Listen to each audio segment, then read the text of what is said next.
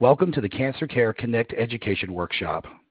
At this time, all participants are in a listen-only mode. During the workshop, you will hear from our panel of expert speakers. We will allow time for questions and comments following the presentation. Instructions will be given at that time. If anyone should require assistance during the workshop, please press star then zero on your touch-tone telephone. As a reminder, this workshop is being recorded. I would like to introduce your moderator for today's workshop, Dr. Carolyn Messner, Senior Director of Education and Training at Cancer Care. Thank you so much, and I too would like to welcome everyone to today's Cancer Connect Education Workshop, Triple Negative Breast Cancer and African American Women. And today's program is actually sponsored by, is made possible by the Triple Negative Breast Cancer Foundation, um, an educational grant from Daiichi Sankyo, and a grant from Genentech, an independent grant from Merck and Company, Inc., and I really want to thank them for their support of this program. Now, we have wonderful speakers on our program today, and I want to begin by introducing our first speaker. And our first speaker is Dr. Lisa Newman, and Dr. Newman is Chief Division of Breast Surgery, Director Interdisciplinary Breast Program, Medical Director and Founder, International Center for the Study of Breast Cancer Subtypes, Weill Cornell Medicine, New York Presbyterian Hospital Network, second Vice President, American College of Surgeons. And Dr. Newman will be addressing triple negative breast cancer in African American women, the difference in triple negative breast cancer for African American women, the role of surgery, the importance of clinical trial participation for Black African American women in increasing treatment options, it's really now my great pleasure now to introduce um, Dr. Newman. Hello, and thank you so much, Dr. Messner, for allowing me to participate in this very important conversation regarding triple negative breast cancer. And I'll be focusing a number of my comments on the triple negative breast cancer burden of African American women and how this burden contributes to breast cancer disparities between black women and white women diagnosed with breast cancer here in the United States we have indeed made some wonderful advances for all women across the globe with regard to breast cancer diagnosis, treatment, and outcomes. And a lot of that improvement is related to the fact that we understand that breast cancer is not one single disease. It's actually comprised of a whole spectrum of different subtypes having an understanding of these subtypes allows us to better individualize or personalize the treatment for breast cancer based upon the characteristics of each patient's tumor. Now, early detection remains extremely important for the best survival rates from breast cancer, including triple negative breast cancer. Even with the tiniest, earliest detected cancers, however, women do need to understand that there is still the possible risk of microscopic breast cancer cells that have escaped from the tumor in the breast and gotten into the bloodstream. The bloodstream can then carry these microscopic breast cancer cells off to other organs such as the liver, lungs, bones, and the microscopic breast cancer cells that are hiding in those other organs won't cause any symptoms, and you can't see them because they're simply too tiny. You can't visualize them on tests like PET scans, CAT scans, bone scans. But these are the breast cancer cells that we actually worry about the most because if those microscopic breast cancer cells hiding in other organs continue to grow, this is what can turn into the life-threatening problem or potentially life-threatening problem of metastatic breast cancer. Fortunately, however, we do have wonderful medical treatments that we can utilize in breast cancer excuse me, that we can utilize in breast cancer patients. And these medical treatments, which are sometimes in the form of special hormonally active cancer fighting pills, sometimes other targeted types of infusion therapy, sometimes in the form of chemotherapy. But these medical treatments are all extremely valuable at totally wiping out the microscopic cancer cells hiding in other organs, and so they are effective at preventing women from dealing with the dangers of metastatic breast cancer. We decide on the particular type of medical treatment that a breast cancer patient will need based upon specific characteristics of the breast cancer that we identify on the initial breast biopsy material. And in particular, we look for certain proteins or markers called the estrogen receptor, the progesterone receptor, and HER2/neu. And we have very powerful medical treatments that can target the, can- the breast cancer cells that express those th- three different markers, and these are medical treatments that we call uh, personalized therapy for breast cancer. These medical treatments work best when they are wiping out the microscopic disease hiding in other organs, and this again is why early detection of all types of breast cancer is of critical importance. Now, the tumors that we describe as being triple negative are the cancers that are negative for all three of those markers, ER, PR, and HER2. Triple negative breast cancers, unfortunately, are inherently biologically more aggressive compared to the non triple negative breast cancers.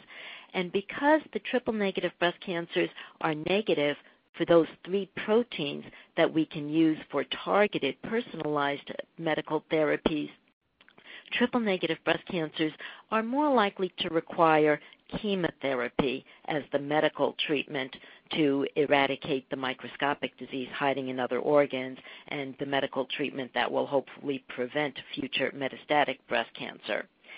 We are, however, making wonderful advances in the medical management of triple negative breast cancer with the use of immunotherapy, and my medical oncology colleagues on this uh, conference uh, will be discussing immunotherapy as well as advances in chemotherapy for triple negative breast cancer in much greater detail. When it comes to disparities, the topic of triple negative breast cancer is extremely important because we do see that African American women have a twofold higher risk of being diagnosed with triple negative breast cancer compared to white American women. And this higher burden of triple negative breast cancers in the black American community definitely contributes to the 40% higher breast cancer mortality that we see in black women compared to white women.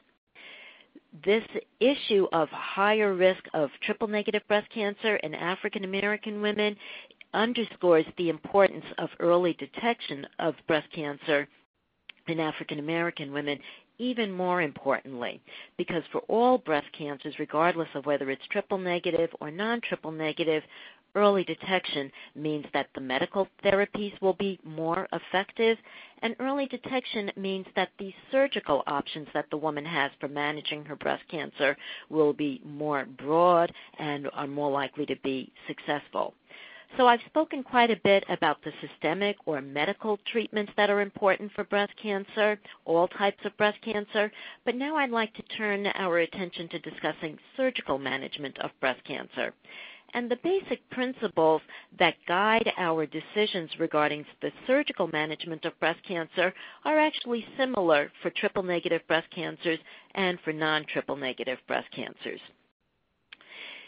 The treatment of the disease in the breast is extremely important, even though we do also need to address the medical therapy needs of a breast cancer patient.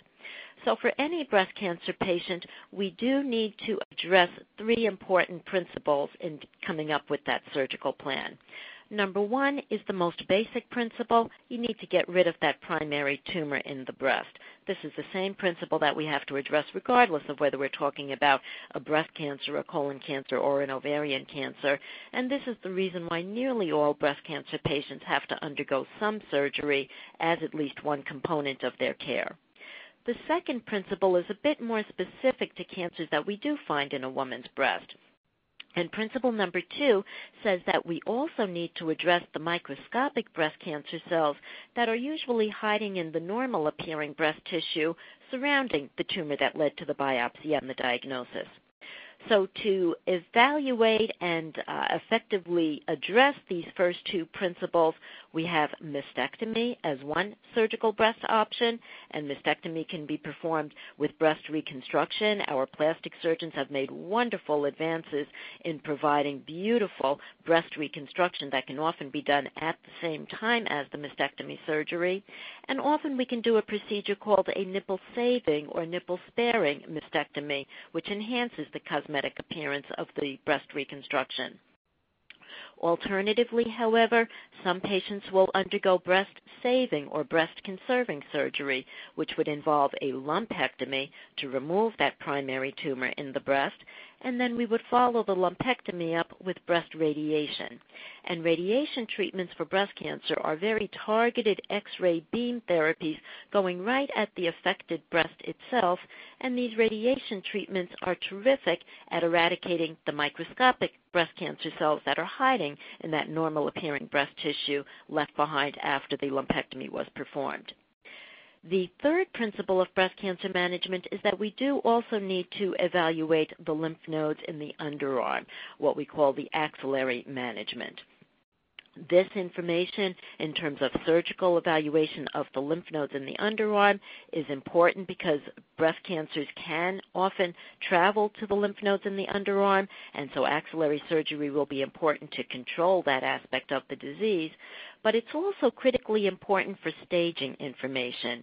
If we do see that there are cancer cells hiding in the lymph nodes, then this information will influence the chemotherapy recommendations that we might uh, offer to the patient, and it will also influence the radiation treatment planning. So lymph node surgery is very important. For women that have low volume or clinically uh, inapparent disease in those lymph nodes, we can often do a small targeted operation on those lymph nodes, something called a sentinel lymph node biopsy, where we focus on identifying just the few most important lymph nodes in the woman's underarm area. And then those sentinel lymph nodes are sent to the pathology laboratory for testing some women will still need to undergo a larger operation on those lymph nodes, something called an axillary lymph node dissection, where we basically surgically clean out the entire fat pad of the underarm, and then this uh, lymph node tissue, which will have many lymph nodes in it, will be evaluated comprehensively by the pathology doctors. We like to avoid that axillary lymph node dissection, however, whenever feasible, because this is the operation that can put women at risk for a problem called lymphedema, where they can develop swelling in the arm on that side. And the sentinel lymph node biopsy is one way to minimize the risk of lymphedema survival from breast cancer is equal regardless of whether the woman chooses a breast conserving surgical approach or a mastectomy surgical approach because survival is going to be related to that risk of microscopic cancer cells hiding in other organs and whether or not we can control the microscopic disease hiding in other organs with the medical treatments that we offer.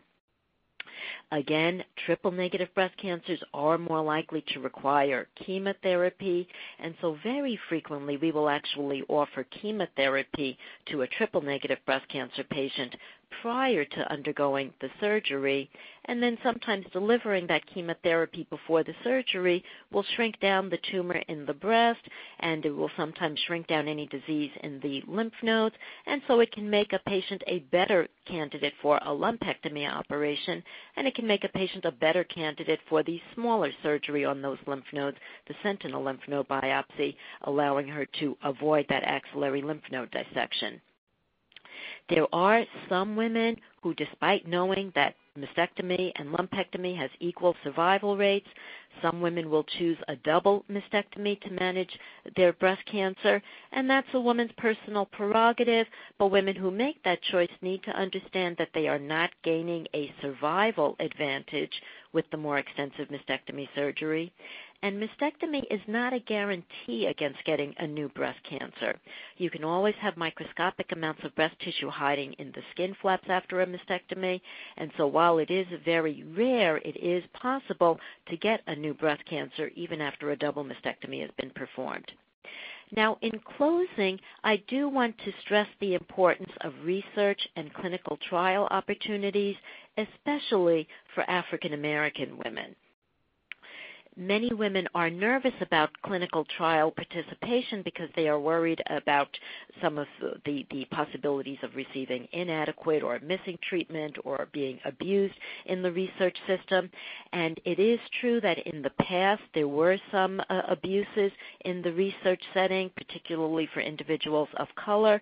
Today, however, the clinical trials research program is extremely tightly regulated, and participating in a clinical trial is actually a very powerful protection against being subject to any discriminatory practices in the healthcare system because everything in a clinical trial is very carefully scrutinized and regulated clinical trials for African American women are particularly important because we really do need to understand why African American women have this higher burden of triple negative breast cancer, and we need to understand better the appropriate treatments for triple negative breast cancer in African American women. We are now also learning that there are different patterns of triple negative tumors, and we need to understand whether some of these patterns are different in African American women because these patterns may influence treatment outcomes. We also need to understand more about the genetics of African ancestry as it pertains to the risk of triple negative breast cancer, and this uh, research can only be done with uh, clinical research opportunities. So I thank everybody very much for their time and attention, and I hope you enjoy the remainder of the conference. Oh, thank you so much, Dr. Newman. That was a superb presentation, just a stellar presentation, and really you set the uh, the really the stage for the entire workshop today. And now, um, before I introduce our next speaker, I just want to comment on how many people are on the call today. So I do want to say that there are over 340 people on the call today, and you come from all over the United States, from both urban, rural, and suburban areas. And we also have participants from Argentina, East Africa, Canada, Colombia, India, Ireland, Iraq, Kenya, Nigeria, South Africa, United Kingdom. So this is really a global call, and we're delighted to have all of you on this program today. It's really um, a great pleasure to have so many of you on the program today. It's, it's really um, amazing that there are so many of you on the call today. And now um, I do want to now introduce our next speaker. And our next speaker is Dr. Kamal Abu Hussein. Dr. Hussein is Assistant Professor of Medicine, Cooper Medical School, Rowan University.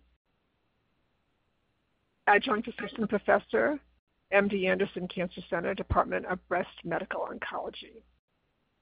And Dr. Hussein will be addressing precision medicine and treatment sequencing for Black African American women, current standard of care, and new treatment approaches, including immunotherapy, suggestions to prevent um, and manage treatment side effects, neuropathy, discomfort, and pain, guidelines to prepare for telehealth, telemedicine appointments, and um,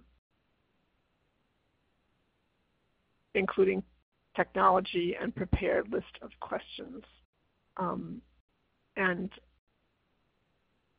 it's really my great pleasure now to turn this program over to my esteemed colleague, Dr. Hussein.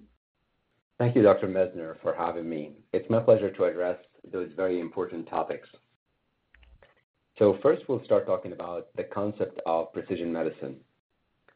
Uh, so precision medicine for breast cancer is an approach to diagnosis, treatment, and prevention that takes into account um, a lot of features.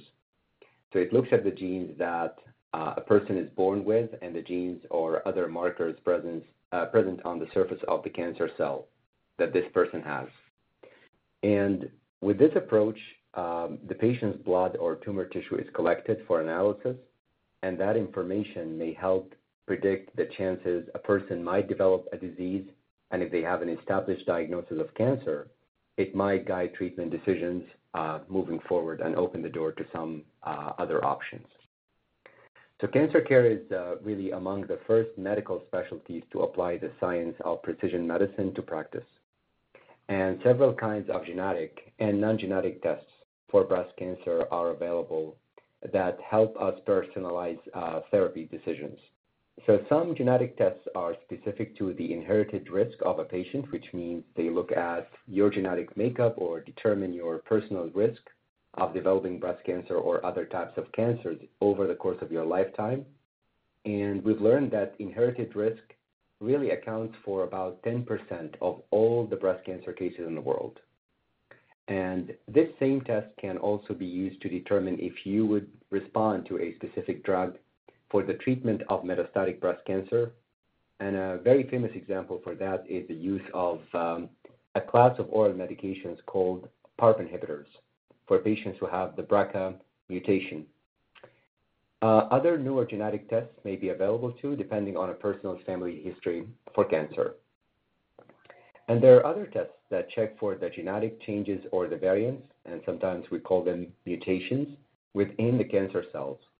And those help us determine which treatments you'll most likely benefit from, or if you need any treatments at all. So breast cancer is probably among the earliest cancers that subdivided itself into different types based on the receptors or the markers that identify the driving forces that allow the, the cells of the, this cancer to grow and divide. And like Dr. Newman mentioned in her talk, normally we uh, broadly divide the breast cancer cases into three main subtypes. The most common subtype is the hormone receptor positive subtype. And those are the cancer cells that test positive for the female hormones, namely the estrogen and the progesterone receptor. And we would think about using hormonal directed therapies, also called endocrine therapies, for the treatment of that subtype.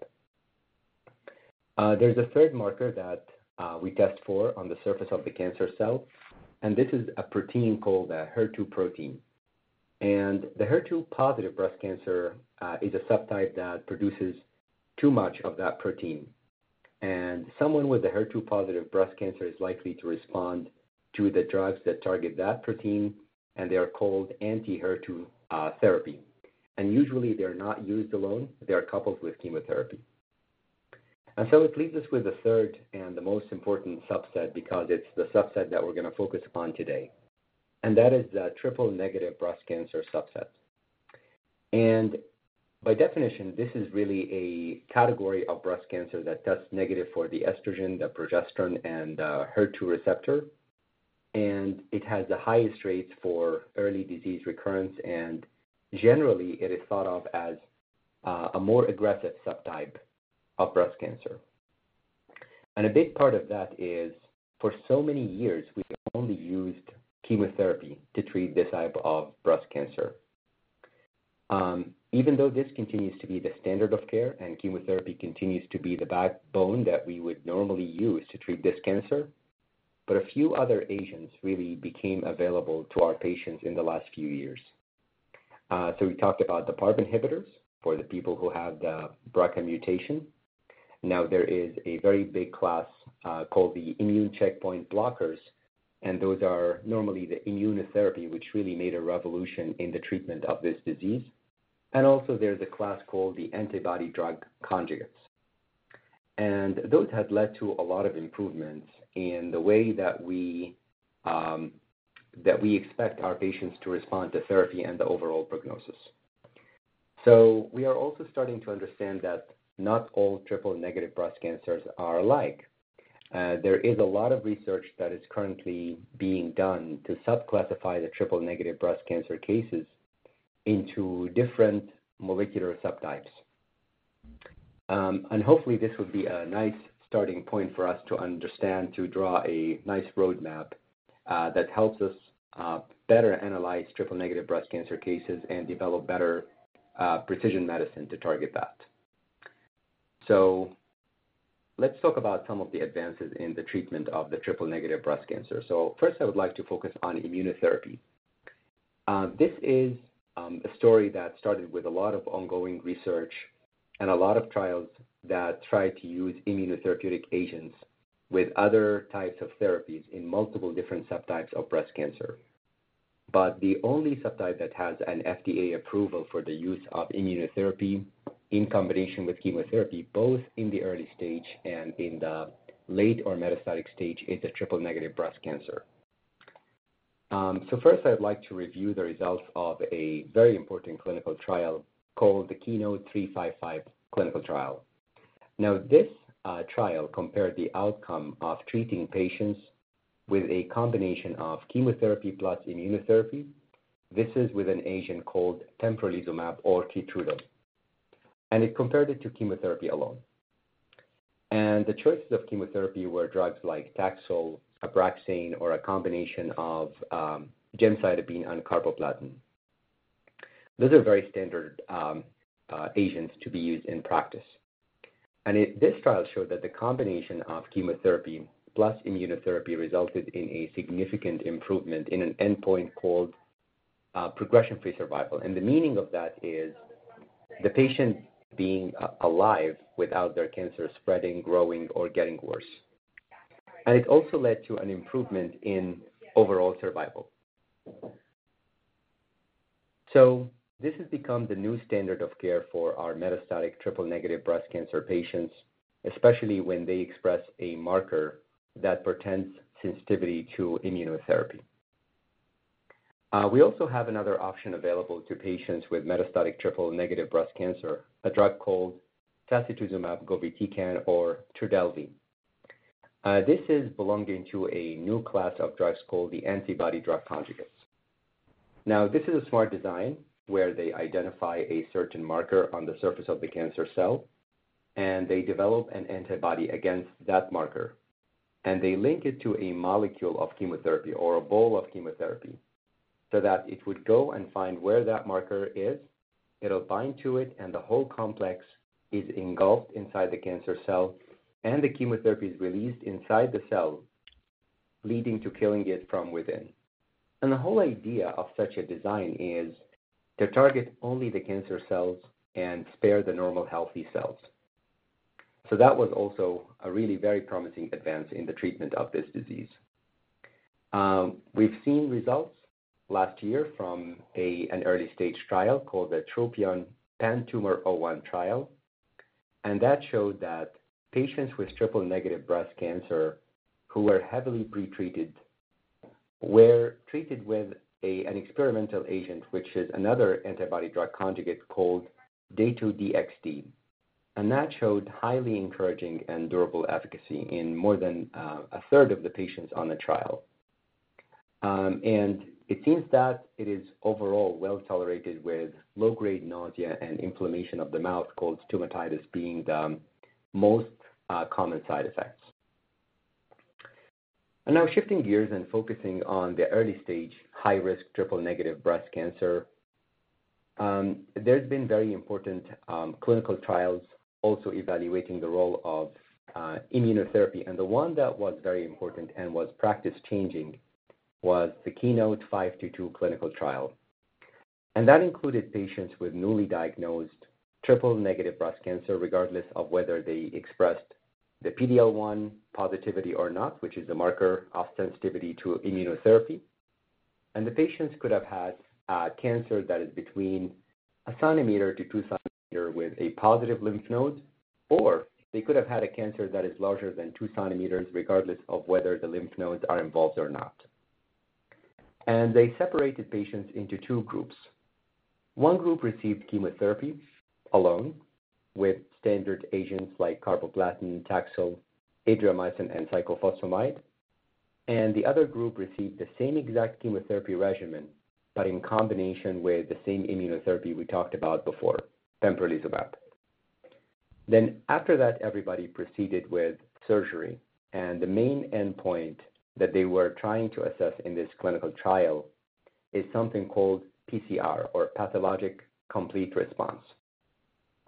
Now, that means the absence of any remaining invasive cancer cells in the breast or the lymph nodes. So, complete elimination of their cancer by the chemotherapy and the immunotherapy. And they were able to see that the chances of achieving that end result was found in up to 63% of the patients in the immunotherapy arm and about 55% of the patients in the chemotherapy alone arm. And so that regimen of chemotherapy and immunotherapy has become our new standard of care for treatment of the early stage, high risk triple negative breast cancer patients. Now, treatment with chemotherapy in general comes with a great deal of side effects. And as we've seen, there's an improvement from the addition of immunotherapy to chemotherapy. But the price is possibly increase in the level of side effects and toxicity overall. So some of the common chemotherapy-related side effects include uh, symptoms like fatigue, hair loss, significant drop in the blood counts, and the one that we care the most about is the white blood cells. So those are the cells that normally provide your body with immunity and helps you fight infections. And if that drops, infections and fevers can happen. Uh, there's also a significant risk for developing gastrointestinal related problems. That could be anywhere from nausea, vomiting, diarrhea, and constipation. Neuropathy is another big one that I'd like to talk about. So this means tingling and numbness in the tips of the fingers and the toes, and is not an uncommon side effect from chemotherapy um, that is used in breast cancer, unfortunately. And probably the best approach to limit the development of a significant level of chemotherapy related side effects and treat them properly is good communication with your healthcare team. And typically, every oncologist would see their patients before each cycle of chemotherapy treatment, and this would be called a toxicity check uh, visit. So ba- basically, during that visit, we check for any uh, abnormalities. We look at the lab work, make sure that they are adequate for proceeding with the next treatment, and we ask our patients, how well did you handle the last treatment? And if they reported any significant side effects, then we would talk about things like dialing back on the doses or using additional medications in order to mitigate some of the new symptoms or hold the treatment until they're strong enough to resume that therapy safely. Um, now, we talked about immunotherapy. So, there are possible side effects from the addition of immunotherapy to chemotherapy. And this includes the possibility of developing an inflammation in just about any tissue in the body. And this could include inflammation of the skin in the form of rash or dermatitis, lungs with pneumonitis, liver and developing hepatitis. Uh, there could be also inflammation of the glands, like the thyroid gland, inflammation of the colon, so people can develop significant colitis. So as much as those are new or exciting treatment options, but we try to do our best to choose the best candidate that could go through this treatment protocol safely and not offering it to our patients that are at higher risk of developing side effects. And so, for example, when it comes to immunotherapy, that would include our patients that have uncontrolled autoimmune disorders or patients who are taking large doses of steroids. Uh, we also work closely with our colleagues from palliative care so the palliative care team, um, they play a really important role, uh, especially when we're talking about metastatic uh, patients, because those patients have a lot of competing symptoms, and some of them could be related to the cancer itself or the treatments used to treat the cancer. And the input from palliative care becomes really important to improve the overall quality of life for our patients. Um, I know my colleague touched on clinical trials, and I really, I really feel strongly about this, so I would like to say a couple of words about that. So, um, the clinical trial concept is basically an experiment that is normally performed when testing new medication or a therapeutic approach in order to see if we can improve the current standard of care in treatment of any disease. And it is through the participation of our patients in those trials that we're able to find better modalities for treating diseases in general and hoping to prevent the development of a late stage of or metastatic disease if we improve the current standard of care for treatment of some early stage high risk feature type breast cancers. So I would always encourage any patient to consider participating in a clinical trial if it's available at the center of the treatment that they are getting uh, their care at uh, and the main reason I always remind them that you'll always get something extra on top of the standard of care. And this is the main goal of clinical trial, basically trying to improve on how we're doing currently. And a participant in a clinical trial will get access to new treatment before um, a certain con- for a certain condition, really, before it's available to the public. And the people involved in the research, whether it's your physician, the nursing staff, or the research coordinators, uh, their main role is to provide this participant with medical care and more frequent health checkups as part of being enrolled in this clinical experiment. And above all, you get to play an active role really in your own health and in improving the standard of care for treatment for that type of cancer uh, or disease in the future. So, the most important thing to consider here is diverse participants inform research results applying to the diverse society that we live in. So there are differences in the, the, disease biology and the ability to handle or metabolize drugs involved in the treatment of various conditions, and that varies from one person to another. And so when you have good representation of diverse backgrounds and races in a clinical trial, you're able to get a more realistic end result. And the conclusion that you get probably will apply to a larger sector of the population.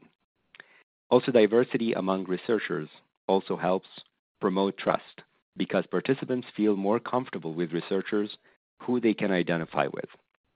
So that brings us to the role of the advocacy groups in helping shape and set the research agenda and open up dialogues around where needs are not being met in terms of uh, current treatment options, which is quite essential. Uh, the last thing I would like to talk about is the concept of telemedicine, and I think we're all very familiar by this time uh, with that term um, because the majority of patients, if not all of them, have experienced what a telemedicine visit really is. So most of us started using this since the beginning of the pandemic, and it's been very helpful for us and for our patients to continue to take care of them in a safe way. Um, I do uh, like a lot of aspects of telemedicine, and many patients report their satisfaction with how they're able to save time, normally wasted in all the logistics from the time that they leave their home until they meet with their physician in the office. And of course, above all, it helped minimize exposure during this critical time. Um, and I do not think it is a replacement to the in person visit. So basically, it is similar in a way, but I think that they are appropriate when the purpose of the visit is to go over lab work results or address brief questions. So, really, a hybrid model of both telemedicine and in person visits are a reasonable approach. So, there's good, uh, uh, um, good aspects of complementing each other's each other uh, nicely, really. Um, you could also choose somebody to be your advocate, to be present with you at home or in your office when you're having those visits, a friend or a family member uh, to be, remind you of the questions or ask their questions because they're involved in your care. Um, I hope this has been helpful, and I will uh, give this back to Dr. Messner. Thank you. Oh, thank you so much, uh, very much, um, Dr. Hussein. That was a wonderful presentation, stellar, and just uh, I know there'll be questions for you during the Q and A, um, and um, I can't thank you enough for your presentation. Um, and I, um, I I'm now going to move on to our next um, speaker, um, uh, Ms.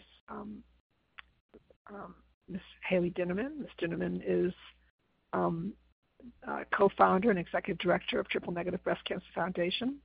And I have to say I've known uh, Ms. Dinnerman for a very long time, and she has played a critically important role in all the programs that we have now for women with triple negative breast cancer. Um, and um, so I'm going to turn this program over to my esteemed colleague, uh, Ms. Dinnerman.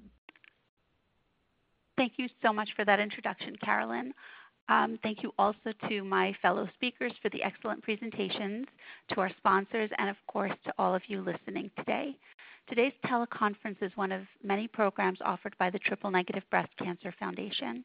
All of our programming is specifically designed to address the needs of the triple negative community, from patients to survivors to caregivers and loved ones.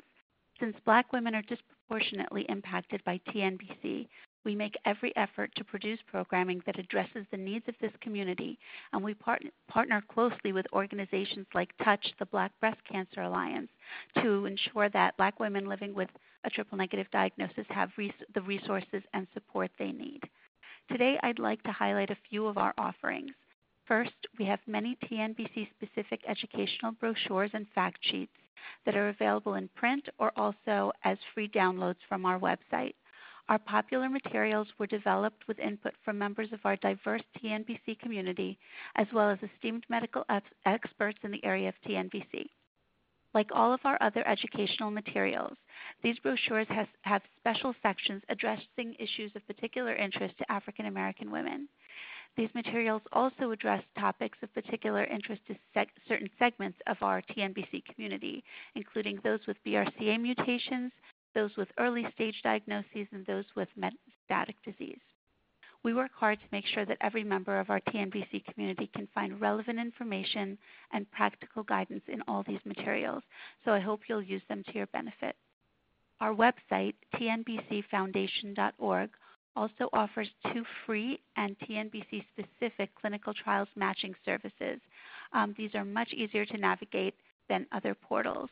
As Dr. Newman discussed in her presentation, clinical trials are incredibly important for African American women, so this resource, resource is very important to know of. Our website also has a constantly updated TNBC news section, and a favorite of our community are online discussion forums. The forums, as well as our private TNBC Foundation Facebook groups, allow you to easily connect with thousands of women who are living with triple negative breast cancer any time of the day or night. Our community members use these forums and private Facebook groups to ask questions about treatment, about how to manage side effects, and how to live your best life after treatment. But most importantly, our online forums and groups offer consistent support. You can even join the discussion forums anonymously if you prefer. And these online resources are just here to help you and to remind you that you're not alone. While the TNBC Foundation normally makes every effort to meet with you in person, the past couple of years have forced us to make some adjustments for everyone's safety. But these challenges have also given way to some amazing new virtual programs. We have three regularly scheduled online Zoom meetups for our TNBC community Metastatic Mondays, Tuesdays with TNBC Friends, and Thriver Thursdays. These online support groups have allowed us to connect the community throughout the pandemic, and even now that things are going back to normal, our Zoom meetups continue to offer incredible support to the many women who join us monthly to connect, to share their experiences, and to build friendships. You can sign up for our next meetups on tnbcfoundation.org. The information is right on our homepage, and the next Thriver Thursday meetup is actually taking place today, October 19th at 7 p.m. Eastern Time. Our second annual virtual 5K is taking place beginning tomorrow, and it's not too late to register if you like. Uh, to learn more about it, go to tnbc5k.org or visit our website at tnbcfoundation.org. Additionally, we're planning a variety of programs surrounding the San Antonio Breast Cancer Symposium in December. For those of you who will not be attending the symposium in person, we'll be taking you along with us virtually so that you can learn about new and emerging TNBC research. It's going to be a great experience, and I hope you'll be able to join us. If you follow us on Facebook or visit our website, you'll get regular updates and be able to register for these and all our other upcoming programs. In the meantime, we look forward to connecting with you on social media, by phone, or online at tnbcfoundation.org. So once again, thank you for joining us, and I'll now turn the program back to Dr. Messner. Oh, thank you so much, Ms. Zimmerman. I really appreciate all the work that you do and just really um, your great commitment. Um, I met you many, many years ago, um, and your great commitment to the triple negative breast cancer community and these programs that you really have been a stalwart supporter of. Just amazing. Um, our next speaker is Ms. Ricki Fairley. Ms. Fairley is the CEO of Touch, the Black Breast Cancer Alliance. And Ms. Fairley will be addressing um, the, the, Touch, the Black Breast Cancer Alliance uh, free programs and services and it's really a pleasure to have Ms. Fairley with us. She is a member of the board of the Triple Negative Breast Cancer Foundation, and I'm just delighted to have her with us today. So thank you so much. Um, Ricki? Thank you so much for having me, and thank you. You know, thank you. I really appreciate these these opportunities to talk to our community, Dr. Messner, and thank you, Haley, for coordinating this. You're my friend for life, and thank you to all the other speakers who've done such an amazing job providing information. So we are Touch, the Black Breast Cancer Alliance, and our mission is to eradicate black breast cancer. We don't want anyone to die of breast cancer, but we really just want to achieve mortality rate parity for black women who are dying at a 41% higher rate. And I know we're not supposed to share statistics, but it's such an important one for our community. We actually define black breast cancer because we now know there's a growing body of research that validates that a black breast cancer cell looks different from a white breast cancer cell. And as Haley talked about earlier, black women are getting triple negative breast cancer at three times the rate of white women. So we define black breast cancer as the constellation of exposures, experiences, and lack of science for black women diagnosed with breast cancer that causes black women to face disproportionately worse breast cancer outcomes. And a lot of that is due to triple negative.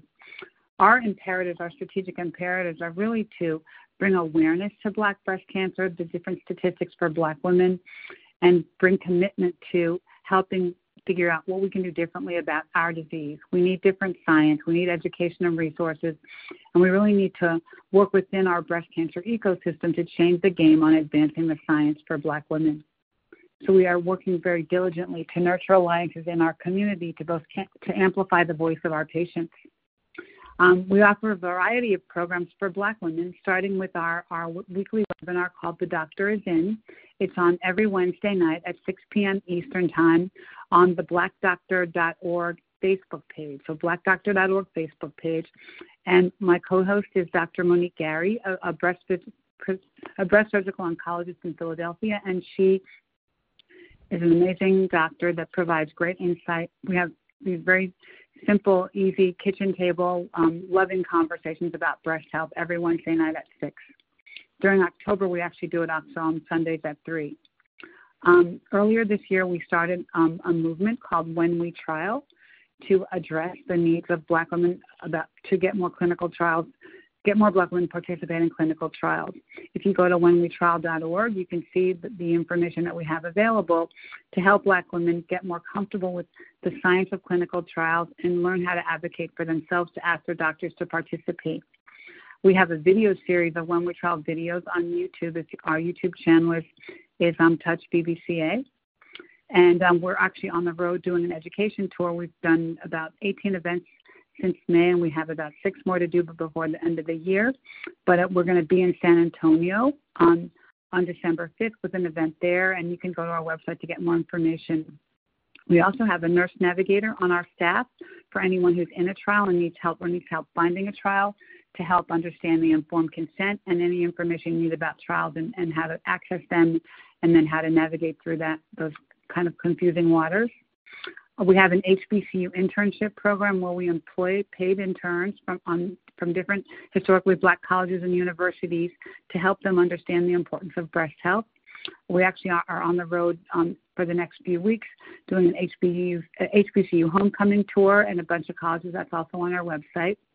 Um, we hold um, every pretty much every other month a pink tabletop conversation, which is a generational conversation with a mom, a daughter, a grandma, an auntie, to basically um, get families to talk about their her stories and talk about breast health within their families. Um, we do frequently Thriver Thursday conversations where we where, where we feature a breast cancer thriver and tell their story to, to give hope to other survivors and other patients. We have a young women's initiative that we're just launching called For the Love of Your Girls to help young women understand their risks of breast cancer and talk to people who haven't really had exposure to breast cancer. We do a monthly um, um, monthly support group called Touch Talk on the first Saturday of every month at 11 o'clock a.m. Eastern Time, where we have breasties come and just talk, and similar to what the Triple Negative Breast Cancer Foundation is doing to help women just talk about what's going on with their lives and give hope to others, give advice, and just have a girl fest. Um, we have another web series called Love Your Bones. It's on the first Sunday of every month where we focus on bone health and osteoporosis and some of the impacts of chemotherapy on our bones.